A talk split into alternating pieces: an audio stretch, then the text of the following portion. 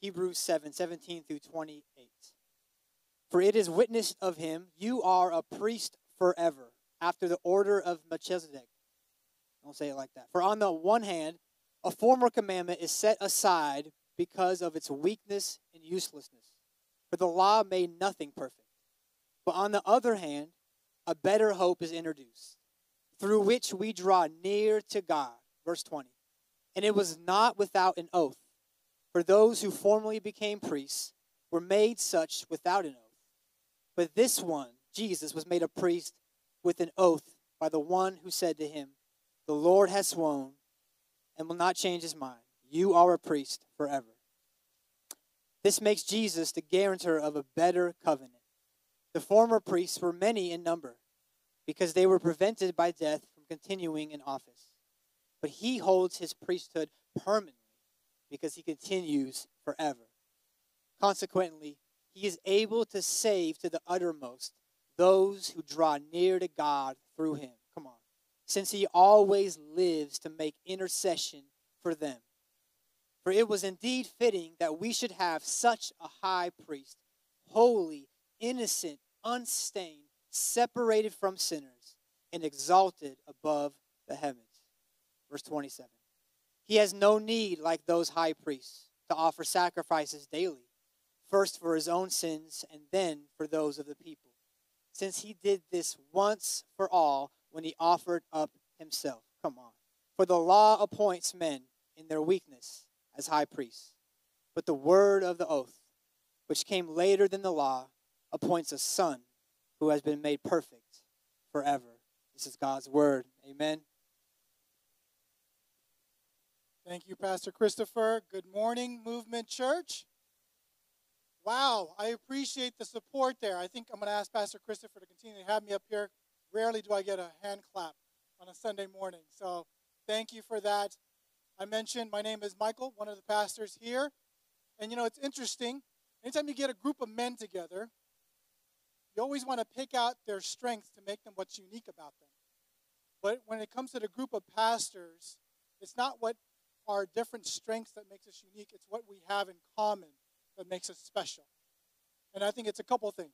It makes us special. Number one, we are loved by Christ. Loved by Christ. Number two, God has given us some gifts to use that to express our zeal and our love for the gospel. So I'm thankful for those men, and I'm just, I'm blessed to be here this morning. So here we are. I'm actually feeling fresh this morning with an extra hour of sleep. How about a hand clap for the Lord? Hand clap for the Lord. Thank you, Jesus, for rest. I'm feeling really good. You know, I tried to set my alarm for five thirty. It didn't matter. My body woke up at four thirty anyway. Um, so, but I'm fresh this morning. I'm feeling really good. As we head into November, here we are now. November, brethren. We're in November. We're heading towards the end of the year. I know often we look forward to some of the holidays, right? Thanksgiving, Christmas. And so we're all looking forward to Christmas and Thanksgiving. And so how do we prepare our hearts as we enter into these joyous seasons? How do we prepare our hearts as we head into these joyous seasons? Typically, in December, we're going through what the Advent series, right? We learn about the birth, the coming Messiah. That is something that we love to hear. Often, though, in November, it's like, okay, what do we, what do we talk about? So we are blessed that God has given us some truth that we're going to be learning from today. So we have a three-part series coming up. Okay, so three-part series. It's called The Coming Christ. We're going to learn about the three offices of Christ: prophet, king, priest. Prophet, king, priest. And so these three offices of Christ are necessary for us. So there is the knowledge. There's things of God that apart from Christ, we wouldn't understand. That's where he steps in as prophet, teacher. Then there is our salvation, necessary for our salvation. We are sheep who have gone astray. We are people who have rebelled against God. And so we need the high priest who meets that need for us. And then lastly, the spiritual discipline. It is impossible for us to rule over ourselves. We like to think that we're the boss, but no, there is something that is mastering us. Thank God that we serve a loving master, our King, Jesus. So that is the three-part series that's coming up. I'm excited about it. Hopefully you are. And with these truths that we're going to be learning, okay, it's not just hearing of it. It is really about knowing more about who Jesus is. That's what we're diving into the offices of Christ. Knowing more about who he is, and in response, really, what's the response around that, right? What is the response in knowing these different things as we know Jesus more? Does it just go, cool, okay, now let's head into the baby Jesus thing? No, let's let, let this soak into our hearts about the truth about Christ. Let's get to know our master more, our loving king. All right, so the tension question. Most folks know I'm a maverick, but I have to stay in line with how, how we preach here at the Movement. So we have the tension question. Thank you. The tension question. In every life circumstance, what is an appropriate response to a Jesus, as Jesus as my high priest? What is the appropriate response as Jesus as my high priest? And let's be real. Pain and suffering are very much a part of our daily life, just as much joy as joy is, right? We're looking forward to the joyous holiday season, but at the same time, suffering and pain is very much a part of our lives. So how is Jesus as high priest, how is that, how am I supposed to be, have an appropriate response in the midst of my current circumstances, whether I'm in joy or whether I'm in pain and suffering? So that is the tension question for today. But before we can actually understand Jesus as priest, let's first find out the definition of a priest. Then we're going to go back into Leviticus and find out the job of the priest in the Old Testament. So that's what we're going to set up first. All right, let's go with the definition of a high priest. A high priest is a man with authority to perform certain practices and administer certain sacraments on behalf of God's people. So really, the priest had two jobs. He was one to intercede on behalf of the people before God. So he was to be a mediator, and he was preparing sacrifices on behalf of the people. So that's the definition of a priest. That's his job. So let's find out specifically in Leviticus what that is. If you're taking notes, here's the outline for you. We're going to learn about the imperfect sacrifice, the infinite sacrifice, and then the last sacrifice. All right, let's get into Leviticus, and I'm going to read it up here. This is going to be good. All right, verse three, Leviticus. Thus shall Aaron come into the holy place with a young bullock for a sin offering and a ram for a burnt offering. He shall put on the linen, the holy linen coat, and he shall have the linen breeches upon his flesh. And he shall be girded with a linen girdle, and with a linen mitre which shall be he, he be attired. These are holy garments before he shall, uh, shall he wash his flesh in water, and so put them on. Verse five, he shall take of the, take to, of the congregation of the children of Israel two kids of the goats for a sin offering, and one ram for a burnt offering. And Aaron shall offer his bullock of the sin offering, and which is for himself, and make an atonement for himself and of his house. And he shall take the two goats and present them before the Lord at the goat out of the tabernacle of the congregation. Verse eight, and Aaron shall cast upon, lots upon the two goats, one lot for the Lord, the other lot for the scapegoat. Last couple of verses here. And Aaron shall bring the goat upon which the Lord's lot fell and offer him for a sin offering. But the goat on which the lot fell to be the scapegoat shall be presented alive before the Lord to make an atonement with him, and to let him go for a scapegoat into the wilderness. And Aaron shall bring the bullock of the sin offering, which is for himself, and shall make an atonement for himself and of his house, and shall kill the bullock of the sin offering, which is for himself. Man, this is a lot. You're probably like, what? Okay, which bullock? Which goat? What, what is it for?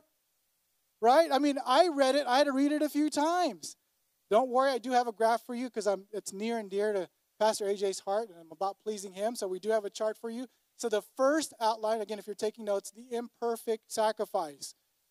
And I want to get us to the chart here to simplify it for us. So you could see here on the on your left-hand side, Aaron, okay?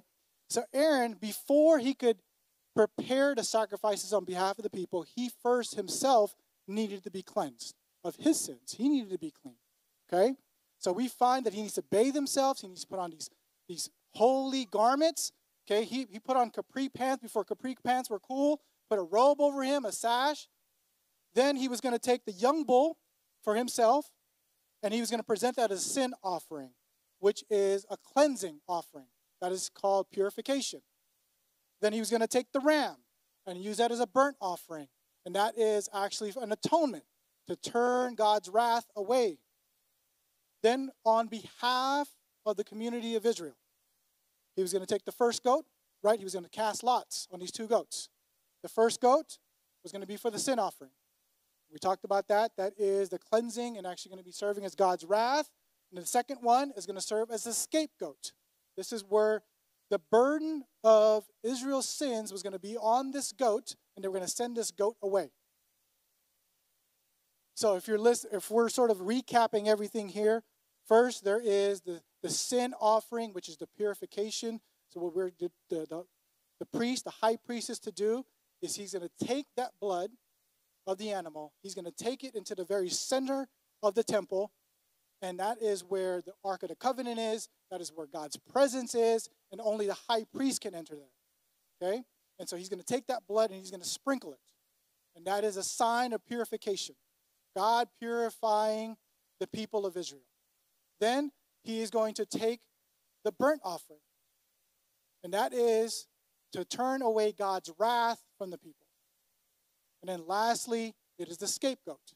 There's this goat that he's going to put his burn on that goat, and they're going to send that goat away. And even in some, some translations, we see not only is he sending off to the wilderness, but it's actually the, this picture for the people that it is God removing the sins from the community, and it's actually going into hell. It's going, he's removing it from the people. Now, the problem here, though, right, if you're listening to this with the Old Testament, it's like, can you imagine? Like you're bringing this goat, not only one time a year, but you're doing this every day. People are sinning daily. People are sinning daily. I, and guess what? The flesh hasn't changed. We still sin daily today. But here, I want us to sit for a moment in the burden in God's people that they were going to bring this perfect animal for a sacrifice, the blood representing life to be purified. It is to turn away God's wrath, and then the scapegoat. So that is what God was doing there for them. He was accepting an animal sacrifice so he can make him his relationship right with the people. You know, when people were bringing animal sacrifices, we're going to sit here for a moment, it was very clear to the people how serious sin is. Very clear. Because God was using an innocent victim in place of a sinner. That the innocent victim would die. The blood of an innocent victim would be shed in place of a sinner's blood. And it also is a huge picture of God's grace, that he even provided a substitute for the people. And so, let's go back for one more. Yeah, that, that's fine, that's fine, that's fine. So, go, go, let's go to the truth. Thank you for that. Pastor A J, you're on it. Sin is serious. Salvation was through an innocent victim, God's grace, offering a substitute. I know it is hard for us to really picture animal sacrifice. I mean, animals now, right? They're, they're pets. We have them in our house. Um, and which reminds me, one pet, our pet is here. Like we have, Eb went home recently, welcomed a French bulldog, a Frenchie, six months old. Um, and it's interesting because when we brought on this puppy, I had to teach the young girls, the two younger ones, how we would train the puppy, okay? So it's like there's certain things they can't do, so that way when the puppy gets bigger, it's going to behave well. So stuff like, you know, when we get home, don't get too excited to see him because, you know, otherwise he's going to have this anxiety in him. So you have to ignore him when you get home. Or when they're sitting down playing with him, you know, he's gnawing on their hand. And they're like, oh, Dad, it's so cute, though. Don't let him do that because once those baby teeth leave, he's going to have permanent teeth. It's going to puncture your flesh. You know, so make sure you don't let him do that. You got to stop now. You got to stop now. Or, you know, look, he's chewing on our shoes. It's so cute. Yeah, he's not damaging it now, but soon enough he will. It's so cute that they think that, you know, it's like, but we had to actually start putting things in place to make sure that as he matures as a dog, it doesn't get worse for us. See where I'm going here? We sometimes think the sins in our lives is cute. It starts small. Not a big deal. Not a big deal. Whether it's scrolling through my Explorer page. I stop at a video. or a picture. Not a big deal. I maybe it's my food. I'm just going to give give it all out today. Not a big deal. I, I owe myself a cheat day. Cheat day became seven days out of the week. So the sin starts small, but here's the reality. Sin is serious. No one ever sins in isolation. Someone is always, other people are always affected by our sin, whether directly or indirectly. No one ever sins in isolation. And if you think you're by yourself, if anything else, we're grieving the Holy Spirit. Grieving the Holy Spirit who lives in us. Grieving the Holy Spirit. So no one ever sins out of isolation. And so what is our appropriate response? So here's my question for you. In what ways are our lives marked with repentance and worship? In what ways are our lives marked with repentance and worship? You see, as for us as believers, our lives should be one of a rhythm where we're recognizing how serious sin is in our lives. No one here is perfect. There's only one who lived a perfect life, and we'll get to that in a moment. So I know I'm looking at people here who are imperfect people because I'm looking in the mirror. We are all fallen short of the glory of God. And apart from Christ, man, we are hopeless. So what ways are our lives marked with repentance and worship? As we understand how serious sin is, we're able to confess our sins before God to one another. We can be forgiven through His Son, Jesus Christ. And out of that grace, our hearts are overflowing with gratitude, overflowing with gratitude, and therefore the only appropriate response to that is worship. So how is God able to forgive us through His Son, Jesus Christ? And that's what we're going to get to next. So the second division here, the infinite sacrifice. As I mentioned, just a reminder, right? We are a people who have gone astray. We are ones who have rebelled against God. Apart from Christ, our destination was hell. Apart from Christ, our destination was hell. But God. But God. God had a better plan. He knew that Michael, there was not enough animals that Michael could bring throughout his life to pay for the sins that he was committing, that he planned on committing. That was, I was going to fall short. There was not enough that I could Not enough animals I could bring to pay for my debt.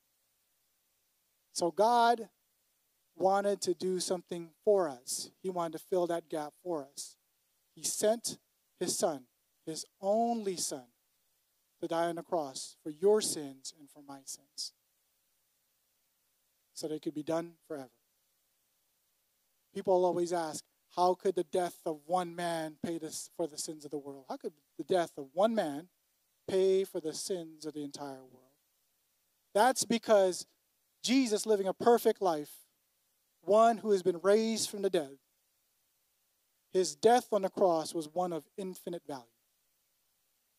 His death on the cross was one of infinite value. Therefore, it was enough to pay for the debts of mankind, debts of the world. Let's jump right into this here. We read this in Hebrews. We see here that in verse seventeen, Jesus, you are a high priest forever. We read on to verse nineteen. The law made nothing perfect, but introduced a better hope.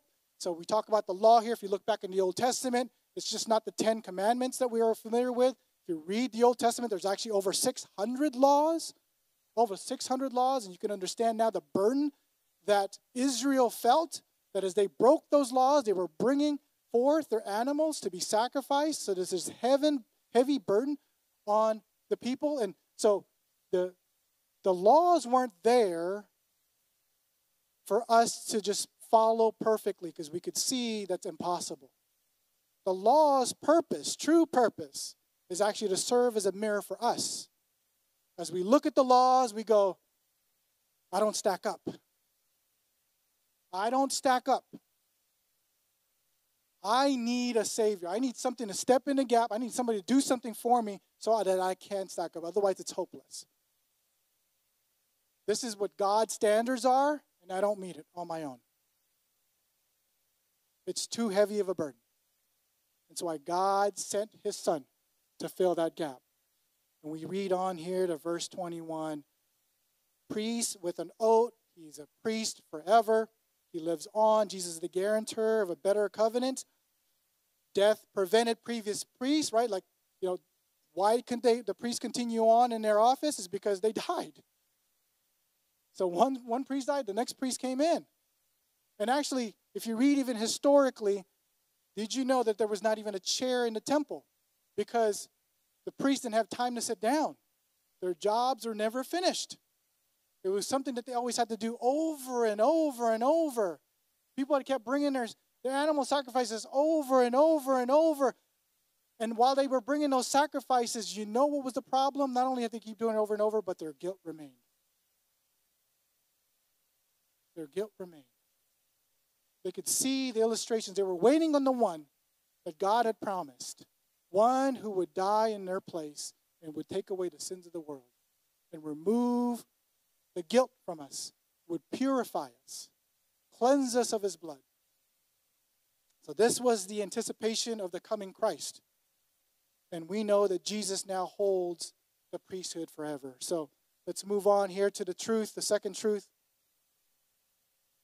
Jesus alone is a sufficient mediator between God and man. He is a sufficient mediator between God and man. We know that also that in First Peter three twenty-two, excuse me, three twenty-two, that Jesus now is interceding for us in heaven, that he was raised from the dead for us, for our benefit. And when I say that Jesus is interceding for us, that Jesus is the mediator, what I mean by that is Jesus, as we pray before God, oftentimes, even the Apostle Paul confessed this, we don't have the right words. We don't have the right words. But Jesus is able to interpret those words for us, align it with God's will. That's what it means that Jesus is always interceding on our behalf. All we have to do is pour our hearts out. Pour our hearts out. I love it. A little bit of a word here for us. Anyone heard of this word paracletos before? This is the Greek language, in the Greek language, to actually describe Jesus' office as mediator. It's the word paracletos. Now, this word is, is pregnant. I, I won't cover everything, but there's a couple of things that Jesus has for us today that we really want to focus on. So when you translate it to the English language, it's often translated as comforter. Often translated as comforter, but it's also known as counselor, companion, helper, advocate. Some of these words are familiar to us. Because we know that as Jesus was ascending into heaven, before he was heading into heaven, he said, I'm going to send you, I'm going to give you another advocate, the Holy Spirit, the Holy Spirit of God. So as Jesus ascended into heaven, those who have put their faith in Jesus Christ as Lord and Savior now have the Holy Spirit living inside of them. So paracletos, we're going to get to that in just a moment, but really here just, also in the English, uh, actually in the English language, paraclete. The word paraclete, and it's actually more known in the Jewish community, okay? Paraclete is a lawyer. It's an advocate, one who is on behalf of those who are called. So the paraclete here is, so you, the picture that I really want us to get here when we see the word paracletos is when we're praying before God, we're tapping into a heavenly law firm. We're tapping into a heavy law firm. The Holy Spirit is giving us the boldness to come before his throne, and it is Christ who is interpreting our prayers for us, always interceding on our behalf, always interceding on our behalf. Hebrews four tells us that we have a high priest who understands our weaknesses, who has been tempted in every way, yet did not sin. Jesus is our comforter. We know that in, in Second Corinthians one three, that it tells us that God is the God of all comfort. God is the God of all comfort. So we have a God in the midst of pain and suffering who sees us, who sees what we're going through. He understands us. And when I'm thinking about comfort, thinking about healing, rest, and I can tell you right now in, in Nieb went home, when my kids aren't feeling well, not now, they're all feeling good, okay? Don't. When they're not feeling well, they're sick, they have two parents to choose from. Who do you think they go to? They go to mom. Mom understands their pain. They want to come in for a hug. You know, they want encouragement. They're going to come to dad. But dad doesn't know the measure out the medicine. He doesn't know. You know, they're like, first person they're going to go to, mom, I'm not feeling well. And she, her response is like, you know, you have another parent, right? But they know who to go to. They appreciate snuggling in on mom. That hug, that comfort. I want to tell you right now, you are loved. God sees you.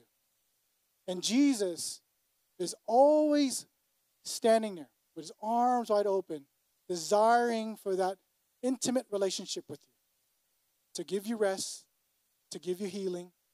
I got to tell you, I'm in my mid thirties, and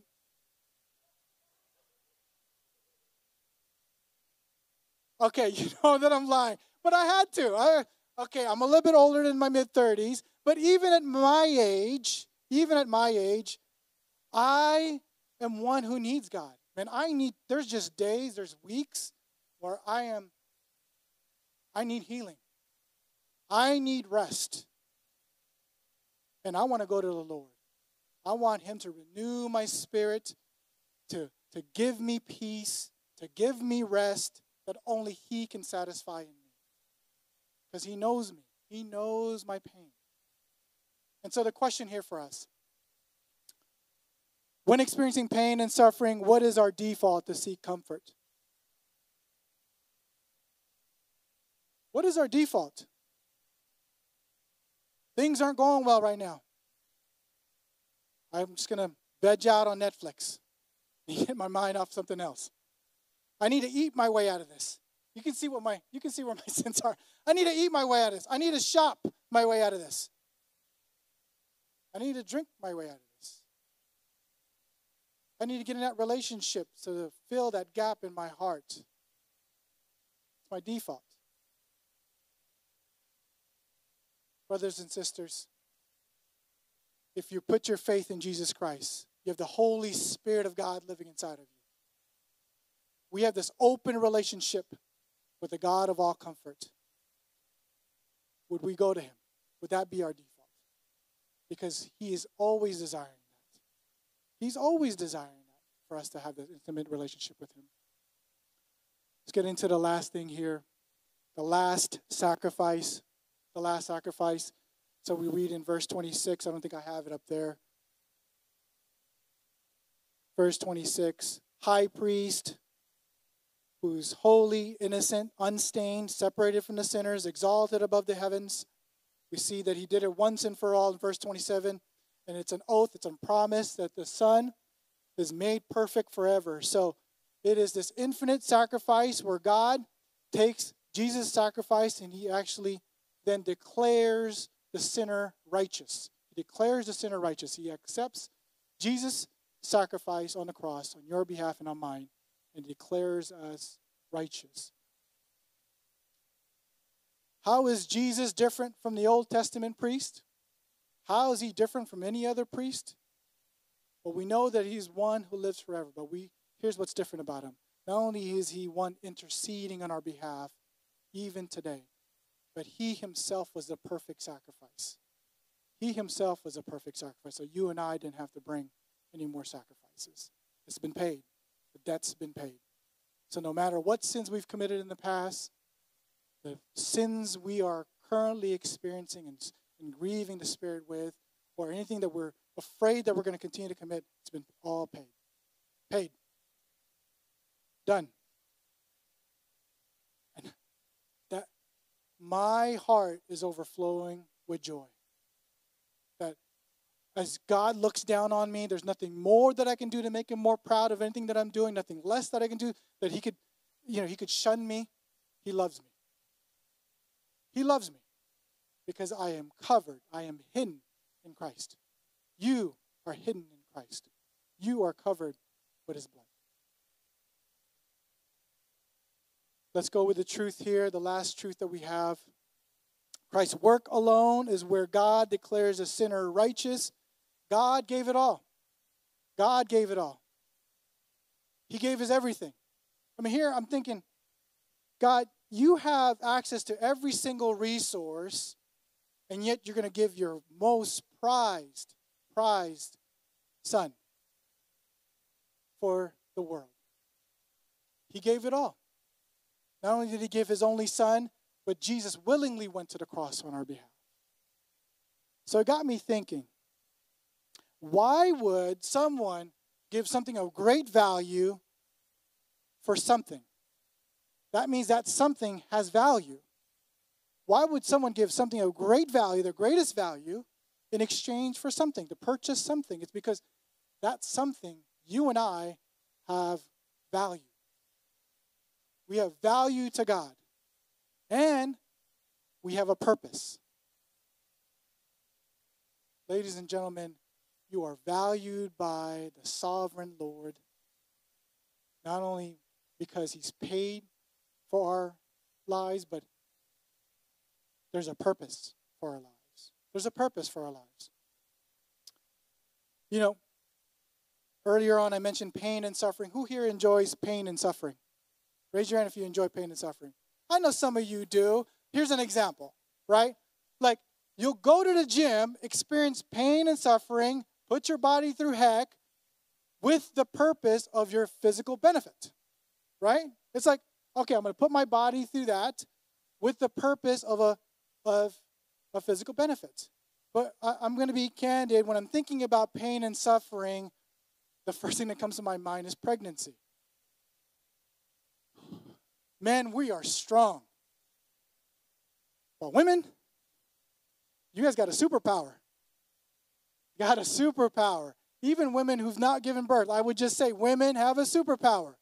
They go this extra, there's this extra strength, man. And so I, it reminds me of my wife. She was giving birth to our third daughter, Ava, and we've been waiting on her. My wife has been, you know, she's been pregnant with her for nine months. Time came. She's been laboring now for a couple hours. Here we are in the hospital. We're excited to see Ava, you know. And we're in the hospital, and I remember my wife's on the bed. I'm standing next to her. And the uh, the nurse who was helping looks down, and she says, uh-oh. And we go, what's wrong? And she goes, well, her head is down, but she also has her fist near her head. And I remember my wife's response. Her response, she looked, I'm dead serious. She looks at the lady and she goes, what do you want me to do? And I thought to myself, what do you, what? Because if that was me, I would have been like, cut her hand off or something. Make it easier for me. What do you want me to do? But my wife was focused on going through the pain and suffering. Here's the point. She was going, she was focused on going through the pain and suffering, because she knew at the end of it there was a purpose. She was going to see the fruits of her labor. She was going to see the fruits of her labor. We are going through the pain and suffering. Let me be, be clear. When we go through pain and suffering in the path of obedience to God's will. Pain and suffering in the path in obedience of God's will, there's a purpose for it. If you're going through pain and suffering apart from God's will, it's probably because it's a consequence or sin. Right? But not every pain and suffering is because it's a consequence. God allows pain and suffering in our lives to work out his good purpose for our lives. To work out his good purpose. In some translations it says, for his good pleasure for our lives. So here's my question for you. How am I fulfilling the purpose for which Jesus has saved me? How am I fulfilling the purpose for which Jesus has saved me? I want to stop really quick, go back to that moment where my wife was giving birth. I talked about it, patiently waiting for Ava, right? Because you're probably looking at this question and you go, Michael, I understand, I have one of value, I've been saved, I've been saved for a purpose, but it's hard for me to wait to understand what that purpose is. Hard for me to wait for that purpose. Like, I don't know if I'm strong enough to do that. So let's go back to that really quick, to the illustration. Once Ava was birthed, healthy baby girl, she was given to her mother. One of the best things is, and I experienced this four times, my wife would look over into me and she said, would you like to hold your daughter? And I would say, heck yes. I'd grab my daughter and I, I, I, I love it. Like, I waited so long to experience this. But equally as joyful was my wife to be able to give me that moment. Equally as joyful for my wife to give me that moment. I, you probably would say, I have no right to tell her, babe, when is this baby going to pop out? Come on, can we have it already? Can I see the baby already? It's no fair. You've been with her for like six months already. Can I, can I now have some intimate time with the baby? I like to have some bonding time with the baby. But yet, it's so easy for us to say, God, let me have it now. We want to rob him of gifting us the right timing. Gifting us that right timing. So we often look at, yes, good things come to those who wait, like it came to me. But let's not rob the one who is giving the blessing, giving the purpose, showing us the purpose for your life. Be patient. Wait on the Lord. He is worthy. He is one who is worth waiting for. So the last thing here, I want to answer this question that we asked at the very beginning. In every life circumstance, what is an appropriate response to Jesus as my high priest? It is one where we take sin seriously. We as believers, we're, our lives are marked by repentance and worship. Out of a heart of gratitude, we worship God. We also know that we have a high priest who understands us, that is desiring to come to him for rest and healing. And we know that we have been saved for a purpose. Saved for a purpose. I'm going to close with one word. Let's go back to the word comforter. Last thing here. Did you know that the word comforter is actually come out of two root words? Come, forte. Come, forte. Come with forte, strength. With strength. Jesus is our comforter who would desire us so we can come to him for healing and rest. But the Holy Spirit that lives inside of us, we come with strength. So when God calls us, God calls us to fulfill the purposes in our life. We can't say, I can't. We have the Spirit of God living inside of us. We have coming with strength. Thank you, Jesus. Thank you, Jesus. Why don't we go ahead and